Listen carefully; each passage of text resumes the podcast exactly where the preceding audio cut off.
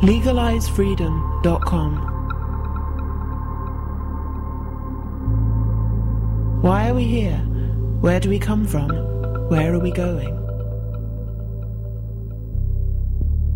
From the nature of reality to the future of humanity.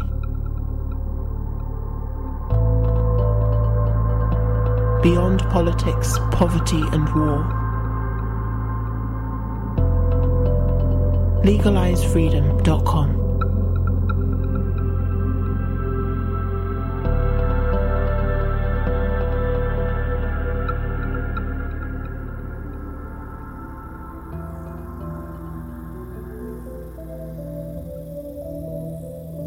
Greetings and welcome once again to LegalizeFreedom.com. I'm your host Greg Moffitt and my guest today is Bernie Taylor, who joins us to discuss his book, Before Orion Finding the Face of the hero.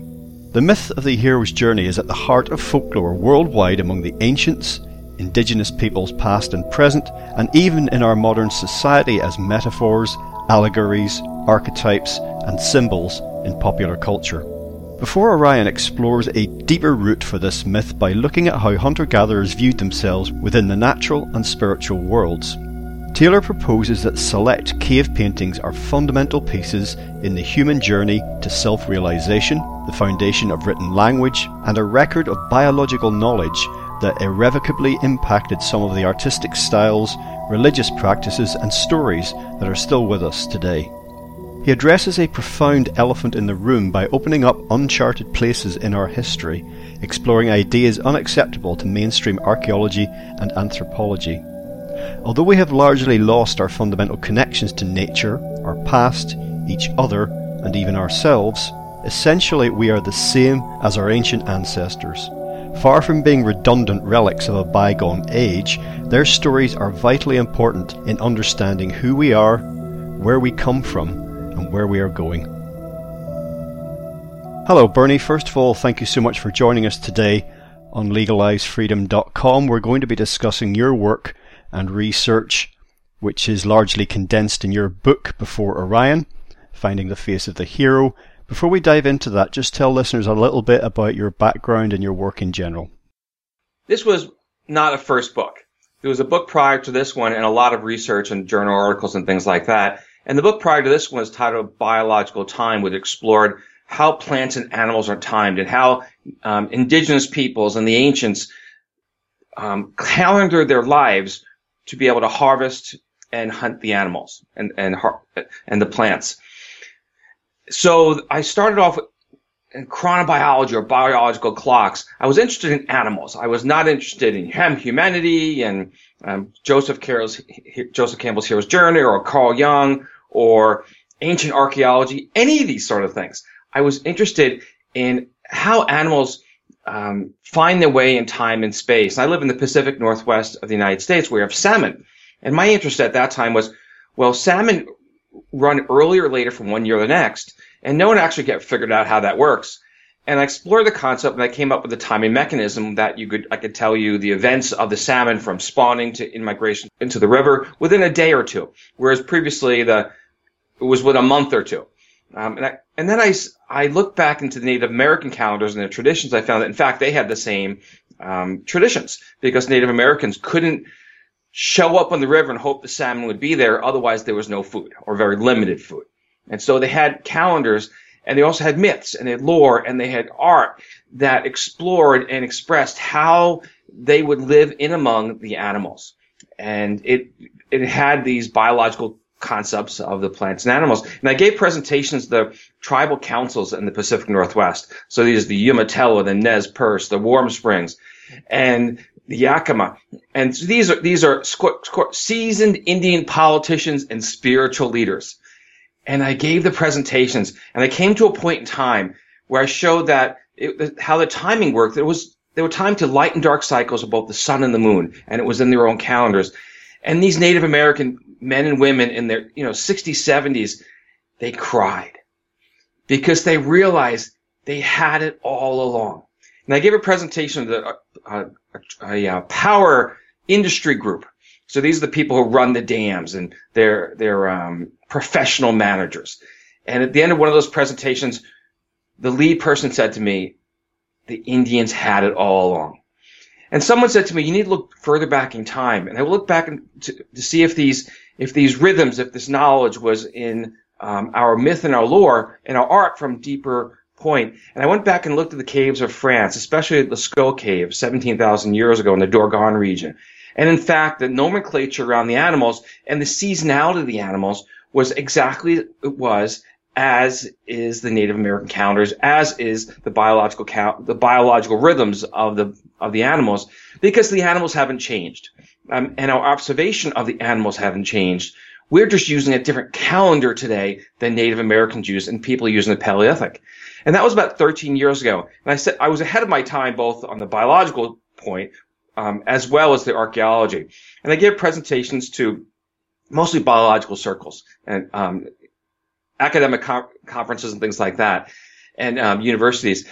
And I put it on the shelf for 10 years, and I came back, and I went down the same road of biological clocks, rhythms of nature, chronobiology, endocrinology, that sort of stuff. And I saw something.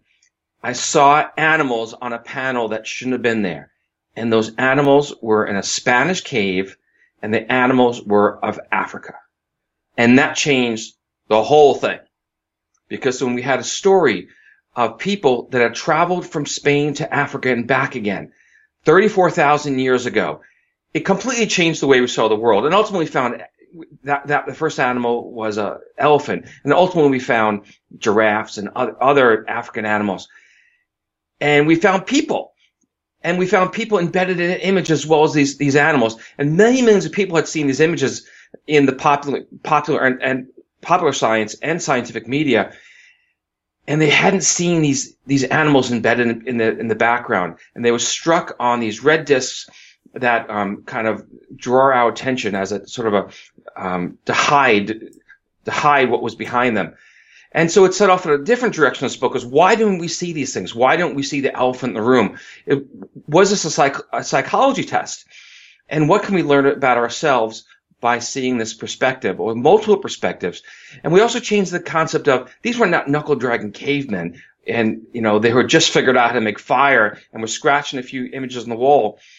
The ancients in the Mediterranean, the Greeks, the Romans, the Phoenicians, the Babylonians, and people in the, in the Greater Sahara region had been to these caves because we can see the exact images that they borrowed from them. And we can see the lore and the mythology that they brought forth that we still carry with us today. And so it was, like a, a, a standstill in how we have to see the world.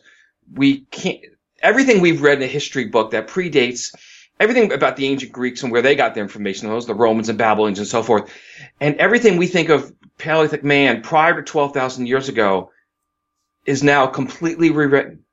There's a whole new version of history out there now. And it's fascinating and it's not my, uh, you know, I'd love to take credit for this, but it really isn't mine because the Greeks and the Romans, Phoenicians, and Babylonians and so forth, they were telling these stories. We just didn't understand. We, we just thought they were myths and they're things that beyond the imagination, but they're really telling us stories about their observations of what they found in these caves and the images. And they tell us incredible stories that we still repeat today. We put on new costumes. We have new sets but the stories are still the same, and the stories about our own psychology, or our own being. Well, something you said there about uh, history being rewritten, human history, reminded me of uh, Graham Hancock. I'm sure you're aware of um, his work. Uh, he often likes to tweet when he has an update or he finds a story that interests him, and he often, as a pretext, he says stuff keeps getting older, and mm. that's kind of what we're finding as you say, I mean, even something like uh, Göbekli Tepe in Turkey completely upends the history that I learned in school in terms of, uh, you know, ancient Egypt and what have you, and the chronology, the timelines of these things, and, and it keeps getting pushed further and further back. One thing I want to ask you about is you touched upon this in a presentation, uh, one of your presentations that I saw, and that was where did your personal interest in this come from? I know you told the story about your first book and how that developed, but as I understand it, your professional life isn't directly related to this. Is something you've picked up on in your sort of in your own time, as it were.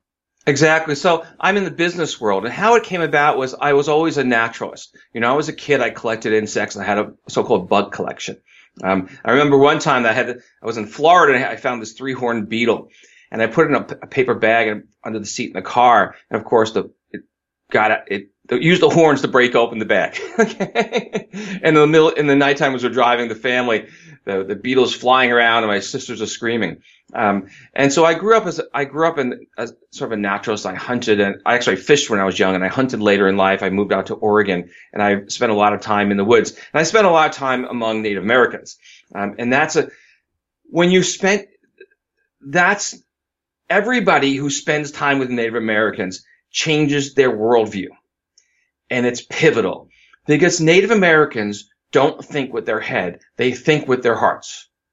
Native Americans don't look to a book for the answer. Native Americans spend weeks out in, out in the, in what we would call the wild, but the natural world.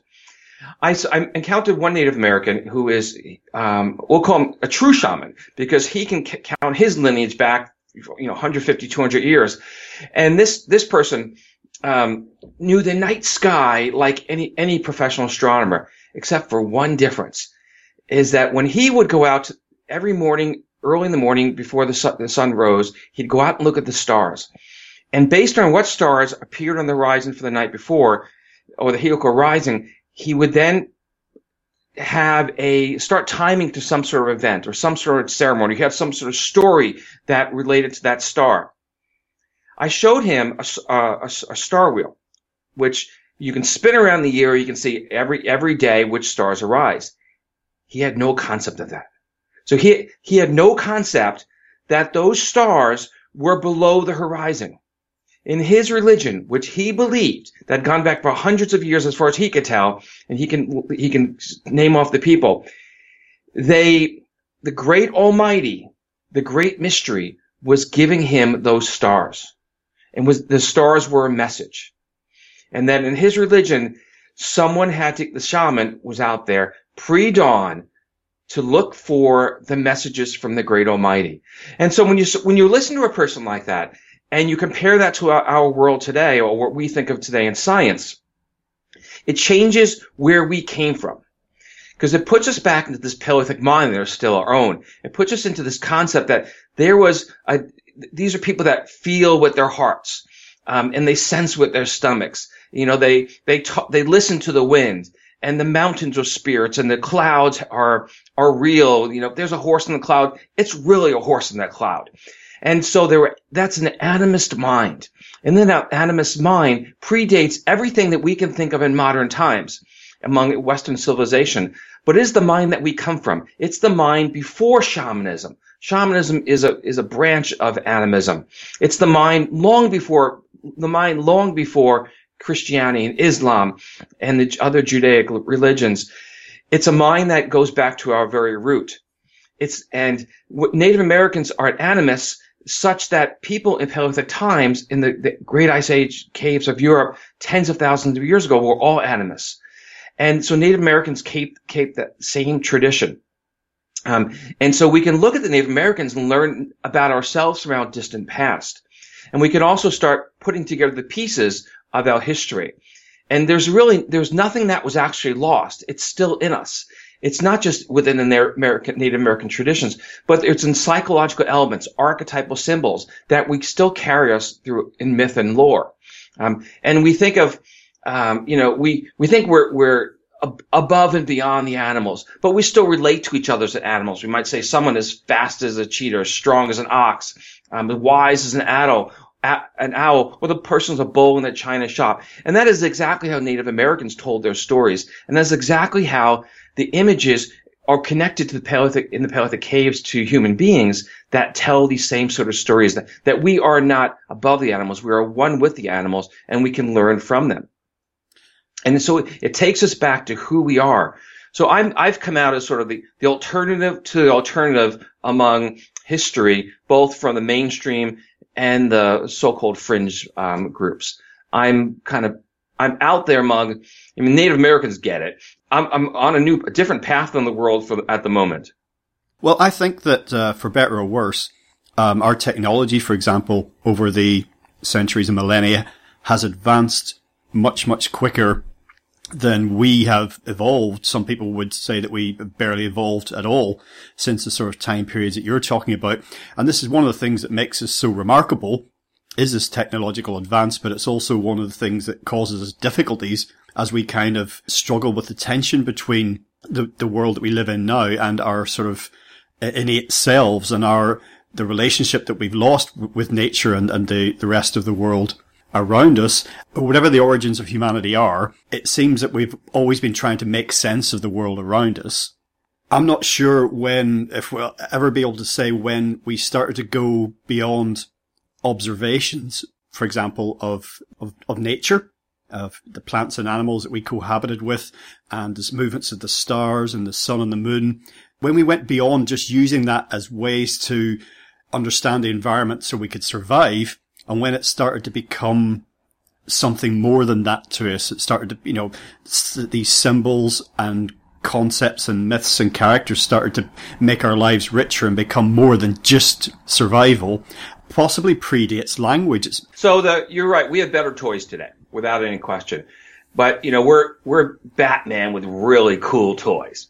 But the bat is still within us, that animist that we can't escape from.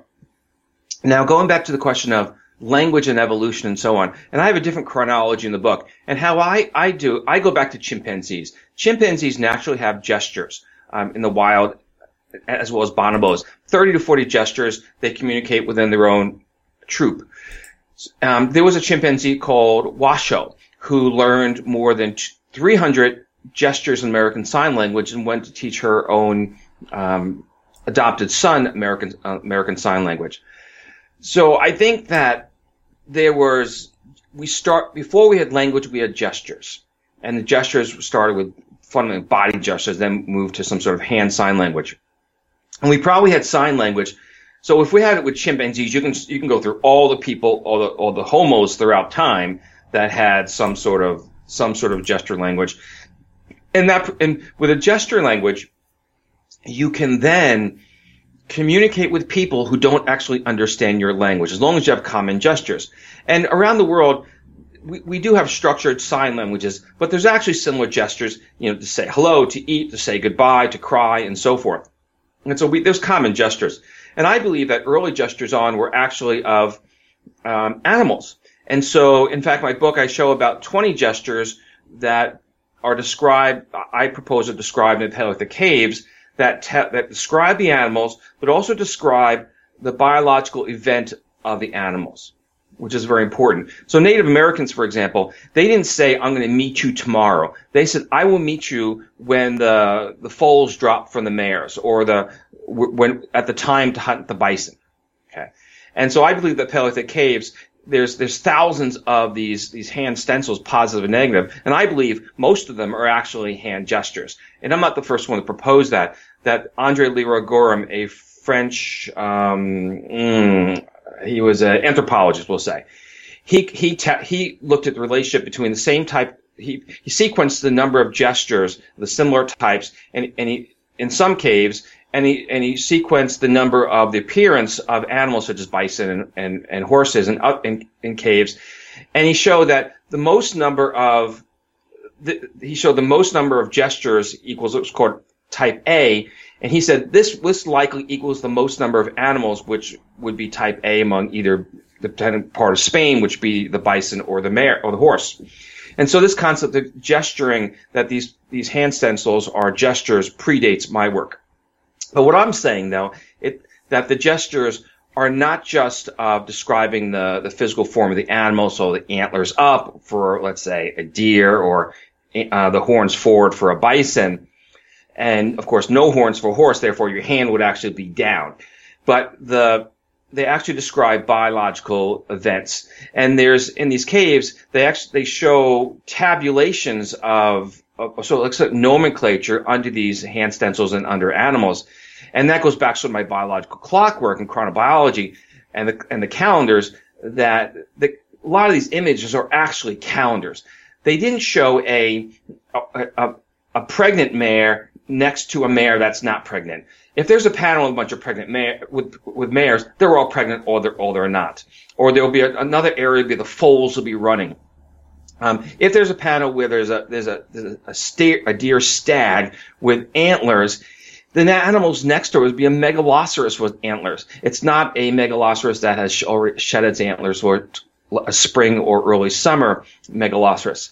And so all, these panels are all time sequenced and they're telling a story of where that person is in that time and place. So they, pro- they these these artists probably went to many caves, and for each place that, that they hunted and gathered, they had the animals that were depicted in that world. And each place they had a story about them, and the stories told them how they were supposed to interact with the plants with the plants and the animals so that they gave them respect and that's very that's very similar to how the native americans did it native americans before the native americans arrived the animals interacted and talked with each other native americans arrive, there's a mix between the two and then ultimately ultimately the, they don't speak with the animals but they give reverence to the animals so that they kill an elk they they um, they thank the elk for giving itself to the native americans and so I believe that's an animist um, mind. And I believe these cave artists were very similar. Because there's a very interesting thing they have in this gallery of discs, which is one of the main images I use in the book, is most of the animals depicted are females. And most of the animals are accompanied by a juvenile of the same species. And in, and in every case that we have the, the mother and the juvenile, the mother is protecting the juvenile. And so we have an Iberian lynx, and the, the kitten pushes against its, its chin. We have a bunch of cheetahs, and the mother is hiding them in an outcrop. We have a, a giraffe, uh, an African giraffe, and she uses her molted pattern neck to hide the, the juvenile whose, whose head comes just in and above her chin. And so we're talking, we're talking about people that didn't see animals as wild animals. They saw, saw them as fellow beings beings that they could actually learn from, as we could learn from the, the other animals in our world today. And that's, of course, the mission of Jane Goodall, that by being better to animals, the other animal beings, it makes us better um, humans ourselves. And I believe that's one of the many messages that are given in these in these Paleolithic caves. And it's a um, it's it's not a new way of seeing the world. It's a very old way of seeing the world that people are some or we are now coming back into it in our modern time. Yes, well, we'll talk about implications and possibilities of you know where we find ourselves now and in the future in relation to all of this um, in due course. Just to put something directly to you about the gallery of discs you were referring to, again, that your book before Orion bases itself around to quite a great extent. I think this is the uh, El Castillo cave. I don't know if I'm pronouncing that Correct. correctly Correct. In, in Spain. A couple of points. The interpretations of the cave art there, are they your own personal interpretations? Second, the shapes, the, the characters and the figures, the animals that emerge from the rock there, are they, as in some cases, they're, they just happen to be part of the rock formations, but people have envisioned these creatures and characters in there, or is there any degree of carving or manipulation going on there? And thirdly, if you don't mind me putting three questions in one. Sure. Why was that particular cave and the story that you see told there so particularly important? Absolutely important. Okay, that's a few big questions. Um, so first one is technique. That we'll start there. And this is a limestone limestone panel, and I I have some other panels in the book. The, the, the Gorham's etching is one of them. And there's other ones that I don't have in the book because I couldn't get the rights to these images, but they're very similar in, in the theme and the technique. So this is a limestone panel. And what the artist did was he first took off the organic matter and the mineral matter, but he left some of the, some of the mineral matter there to create parts of the body of these animals and, and humans. And then he puts, he uses red discs to create other parts of the bodies. And then he, he takes, um, he engraves in the limestone. So limestone is about as hard as your fingernail. He engraves lines within the, the limestone in the same way that you would make lines along a beach. You, you take a stick and kind of make lines. And if you, if you, you could, on the beach, if you drew lines in the sand, you could draw overlapping characters on each other and perhaps the, um, you could draw a seal on the beach with the, with, in the sand, and you could use that same fin for a dolphin as a concept, right? Because the seal, they're similar looking fins, okay? You could take the same, you could take the eyes of the seal and you could make that the, the, the, the eyes of a whale, okay? Uh, just moving from a different direction. And so what the Paleolithic artists did was they overlapped images on top of each other through both using natural um, organic um, uh, mineral material, whether they, left it or they took it away, by using natural um, radiuses or different uh, irregularities in the rock surface, and then by doing engraving in the limestone as well as doing these red discs and white and black discs over them. Um, did they actually they do chiseling? I don't know, but limestone really isn't that hard, and so you could chisel out limestone and use sand to, rough to smooth it over, and you know you wouldn't really see very much. And this artist is brilliant. So how so how did the so that's the fundamental t- technique of how this was done. So are these my interpretations? The answer is 90% yes. Okay. Because I had, I had an accomplice. So when I first started working on this, I saw this huge panel with red disc running across it, about 90 or so. And I started counting the red discs just like everybody else. And then I reasoned to myself that, well, this is a big panel. It's mostly white. Maybe there's something else hidden there. And the most common animal in Paleolithic art in that part of, of Europe was the horse and typically a pregnant mare. So I started looking for a pregnant mare. Well, I didn't find a pregnant mare until almost three years later, but what I did find was an elephant real fast. Um, and I found the head of a lion and a, a lion and a lioness who's licking or nuzzling up to, to the lion. And I reached out to a, a, someone from my distant past. We'll call him an accomplice. His name is George Schaller. And George Schaller is the considered the world's foremost wildlife biologist. He's the mentor of Jane Goodall and anybody you could possibly imagine from that time period. And he's still, he's in his mid 80s. He's a big cat guy. He's wrote a bunch of books, but doesn't publish very much because he's out saving big cats. He doesn't care. He's not an ego person. He's about saving the animals. That's his stick. Um, and he's, uh, I met George in my early 20s when I was living in China. And he doesn't remember me and I, it was through a common friend. I reached out to George and I said, Hey, you know, I've got these images. Can you help me to identify uh, what they are or not? And he, we back and forth dialogue and we, we resolved that uh, we couldn't determine if the elephant was in fact an African elephant or not. We couldn't determine if the, the lions were African elephant, African lions or not. But we ultimately found 50 or 60 other animals and we found a giraffe and some other African, distinctly African animals. And we just, one, we, we, we learned that one end of the panel has all African animals. The other end of the panel has European animals. And in the middle of it is a body of water that has a seal, a dolphin, um, a, a, crab, and, um, there's probably some other aquatic marine animals in there too. And so we, so isn't, wasn't my interpretation. The answer is I was the first one to dive into it and start pulling them out. And what George didn't do, he never said, he never told me, you know, there's a mongoose over there. Okay. He never did that. But if I brought him a mongoose, we would taxonomically dissect it to see if it was a mongoose or not. And there were some images that we describe as like shamanic, um, um, overlap between human and an animal that we just said, we, we said, this isn't an animal. This is something within the within the imagination of man.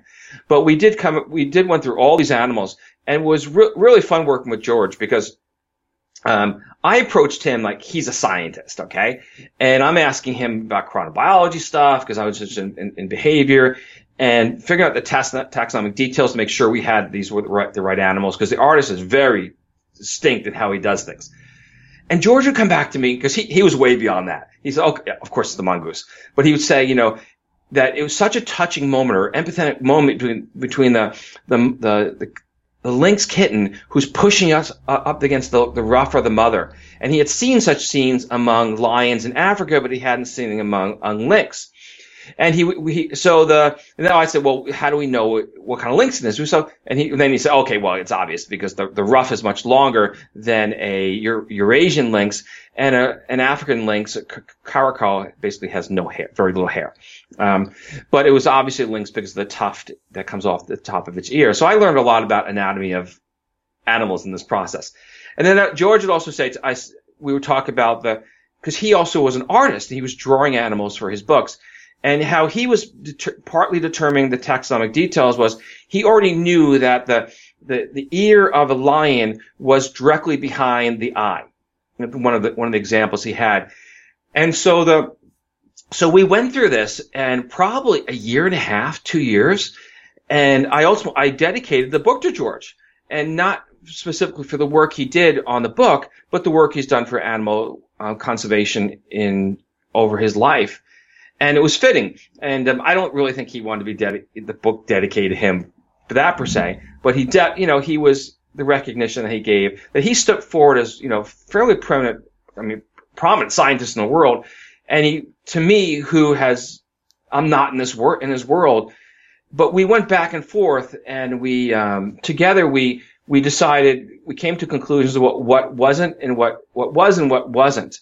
And that's how that came to be as a, a joint project. And I, you know, I, I thank him, um, because there were some animals, there's a Barbary ape, for example, and I recognized it was some sort of ape. I just couldn't figure, and George was like, because of the wide rump, it's, uh, it's the only ape that has such a wide rump, big rump.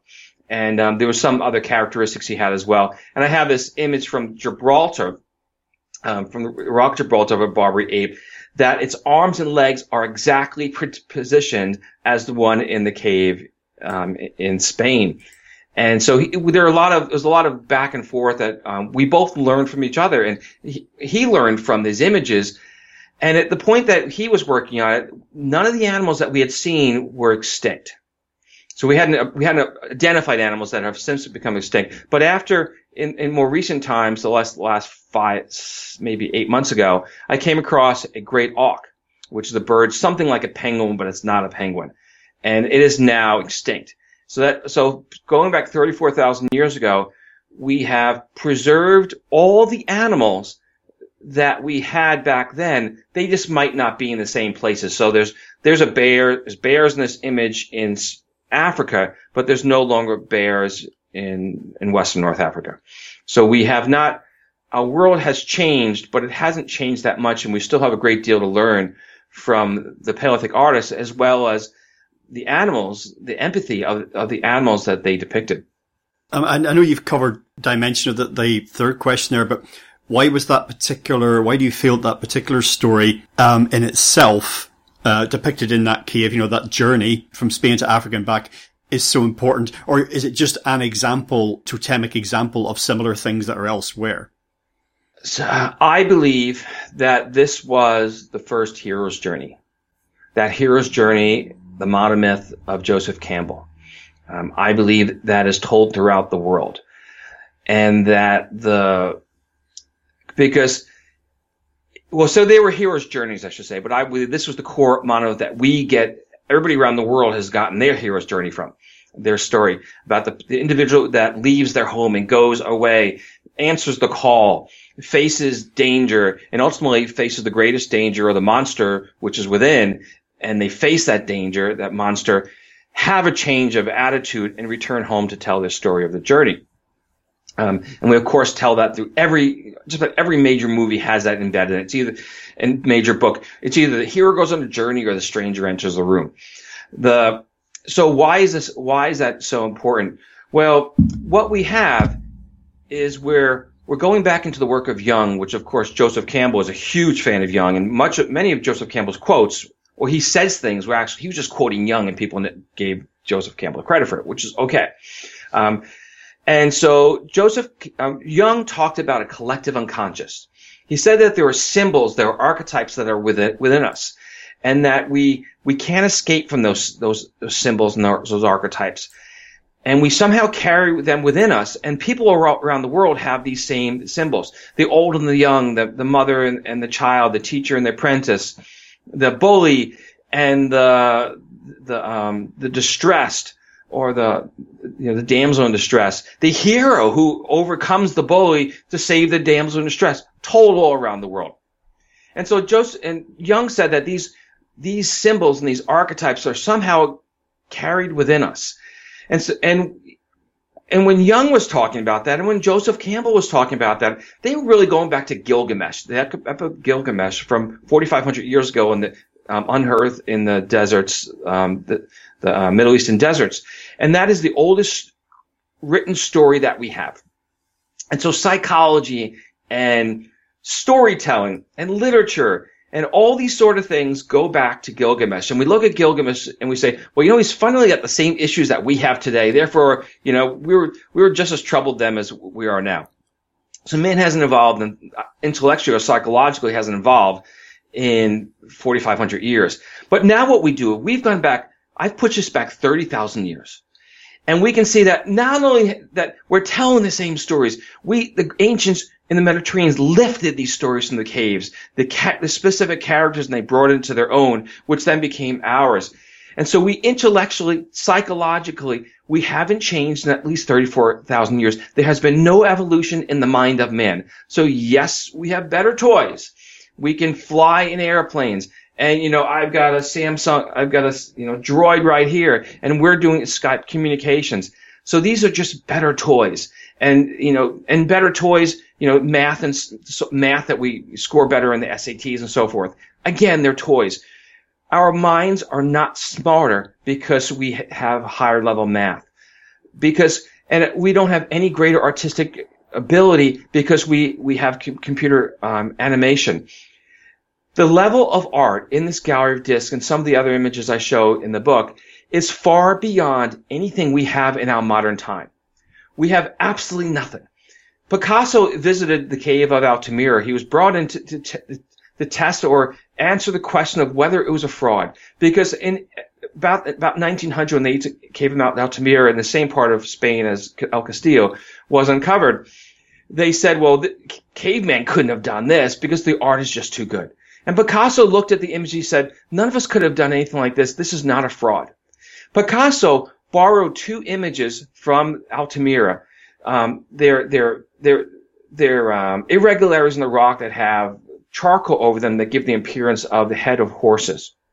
He took those and he put them into his Les Dames d'Avignon 1907 image painting, which is the first cubism work. It is the first modern art and he inserted them over the faces of two women, which became modern art. So Picasso, modern art comes from the Paleolithic record from the cave of Altamira directly. Picasso then went to borrow other images from Grotte de Pair-non-Pair, and um, he, uh, the Central Horse and Guernica comes from there, and he, he borrows many images from the Paleolithic, modern art, and using metaphor as symbolism and these animist characters that we, he carried forth is a Paleolithic um, form. It is not modern art. We have invented, in, in Picasso's own words, I quote him now, we have invented nothing. And so it tells us that, you know, people ask the question, well, how can we learn, how can we know what our future is unless we know what our past was? Well, our past 34,000 years ago is no different from today other than that we have better toys. And if it was no different 34,000 years ago, it probably wasn't 34,000 years ago that before that, or 200 years, 200 years, 100,000 years before that, that we, we have had no significant change in our psychology, in our intellectual development, in other than that we've done a better job of over consuming and the resources, the natural resources, sources of the world and pollution and so forth. But so we can learn about the, we can learn about a great deal about ourselves in the same way that people have look, historically looked back to Gilgamesh as this story, this early story that tells us we're basically, you know, nutty now as we were then. We can go back 34,000 years ago and we can see these stories that are still within us and these images that we still carry forth that are, oh, that are apparent throughout our worlds. And cubism art, which is um, overlapping images, characters are on top of each other. Go to any movie theater, you will see that as the the the, the um, you know you have the hero you know holding you know Luke Skywalker holds a lightsaber and the damsel in distress is lower down next to him, and of course Darth Vader or whatever the villain is will be superimposed behind him. That is a Paleolithic art form that Picasso borrowed from the actual images. And so we, we, you know, to the words of Picasso, we've invented nothing. It's ironic that many of us consider, for example, cave paintings, rock art, the symbols in there, the information contained therein, the stories uh, later transmitted in signs or in language spoken or written to be basically just ways of, of encoding information about the world, how to interpret it, how to understand it, what to do, what not to do. But that's something that we have no longer have any need for You know, we've got much better methods of information storage and transmission. And yet, as you say, and you're using the lens of popular culture, we see these archetypal journeys of transformation and quests all over the place. You know, like fantasy uh, you know, sword and sorcery. That's all. What is that? But this same type of journey of transformation, you know, a quest for something or other, like Lord of the Rings, for example, and these heroic figures you mentioned, Star Wars.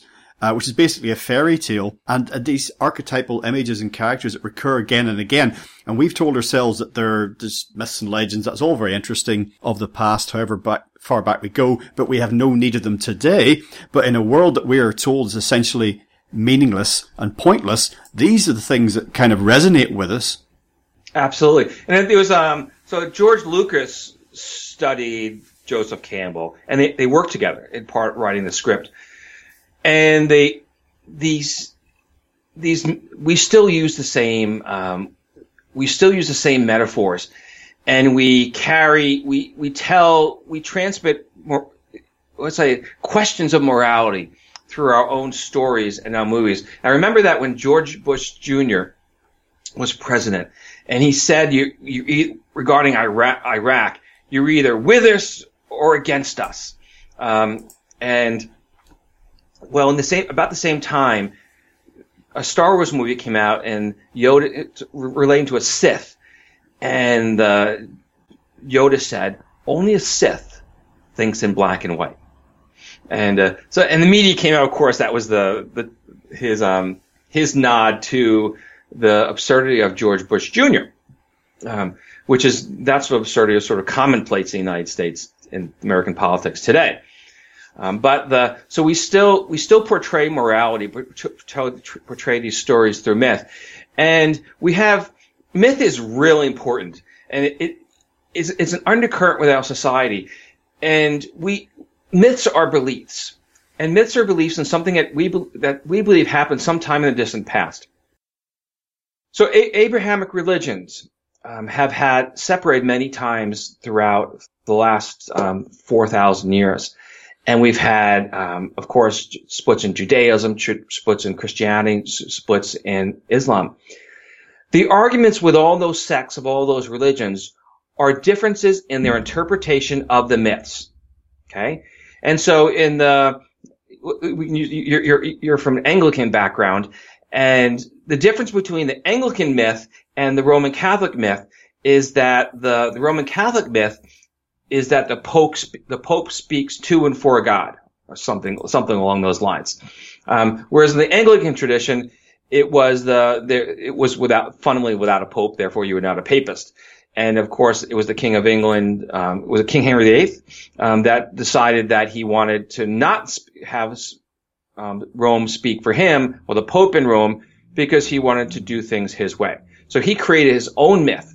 There was a split in the religion. And we find these wars throughout the world of similar religions or that have split the myth or different religions that are fighting over completely different myths. So I, I would argue that um, there's many people in, in, the Western world or Christians who believe that we are fighting a crusade in the Middle East. And for sure, there's a huge population in the Middle East that believes the, the incursion from the Western powers is truly a crusade. So we're going, we're fighting over myths and common belief systems that are not apparent among the other animals. I bet you you can't say to an elephant, I'm going to give you a thousand, I'll give you um, one peanut today or a thousand peanuts tomorrow if you if you'll believe if, you believe in an afterlife. And the the elephant's going to take that one peanut. Okay. Um, so we we appear to be the only being among the animals that have this concept of myth and belief systems, and through this common belief in myth, it tears us apart, but it also brings us together. And in this Paleolithic image, we have a common myth from at least 34,000 years ago to Lascaux 17,000 years ago, that it was uninterrupted in the Paleolithic cave art. And then it was at least picked up again among the ancients, the Greeks, the Romans, and so forth. And we've had it since, so let's say, um, say three, th- actually Egyptians as well. So we'll say 4,000 years among the Egyptians. So we've had it from 4,000 years ago today. And it's these, these symbols and these archetypes, these myths that we can relate to. And they give us a common identity that we can move forth without battling with each other. We can trust our neighbors because we have a common belief. In this, we just went through an election season here in the United States, and you could, you know, people's lawns, you can see if they were who they were for and against. And we we we had we made opinions about, you know, my neighbor is a freaking idiot because he believes in that candidate and the beliefs of that candidate. So, and, and of course, the beliefs in that candidate are completely different myth. Um, the the myth Bernie Sanders has a completely different myth about um, democracy than does the Koch brothers, um, who are industrialists, major industrialists in the United States, who fossil made their money on fossil fuels. And so, but is but we still have this common belief that there is a democracy, and that if we continue to vote and exercise our freedoms, we will have a more pure democracy and will will remain intact. If one side comes to power and and does not let the other side in for changes the rules, we would have another revolution. And it's all about myth. And these myths go back to a very dis- distant time of this hero that goes on this journey that we find in the Paleolithic caves of Europe. And he travels from Europe, from Iberian Peninsula across the Strait of Gibraltar to Africa and back again. And not, and not only these animals that we see are on ter- terrain, on terrestrial land, they are, their reflection is in the night sky, in the stars and the constellations above them. And so on one end of the panel, we have this, this man with a mask who is Hercules. On the other end, we have the, we have uh, the south, we have Orion, of course, Hercules to the north and, and constellations and Orion's to the south. And next to that man with the, with the mask, we have, um, a, a uh, eagle, which is a Gaia. We have a horse, which is um, Pegasus. We have um, the a dolphin, which is Pisces. We have a seal, which is Cetus. And then we come, we keep going, and we find Orion, and above Orion we have um, the we have um, the um, we have the lions, which is Leo. We have Ursa Major, the bears. We have the crocodile, which is Draco, and we have the great now extinct great auk, which is um, Cygnus, the constellations. And so the um, as above, so below in the Hermetic tradition. That's where it comes from. And we still carry those same beliefs with us that there's a, there's a, an afterlife in the stars and that there's a great Almighty who lives on the, you know, in the, in the, in the beyond. And that we, you know, most of us, most people who do believe that there's an afterlife don't believe it's going to be, you know, buried, eat by gra- worms in the ground. They believe that they're going to transcend to another dimension beyond our current uh, terrestrial world, and that comes from the same image. So we're carrying the same myths, that same identities that are at least 34,000 years ago with us. Our psychology hasn't changed, and somehow we're wired for this. And that's really important because if we're wired for this, it won't change going forward in our own times or in the times of our children or great children. I believe in 5,000 years and 10,000 years, people can be having these same discussions because now that the images have been resurfaced and they'll be asking, you know, who are we? Where do we come from? And what does it mean? Where do we go forward from this time and place? That concludes part one of our interview.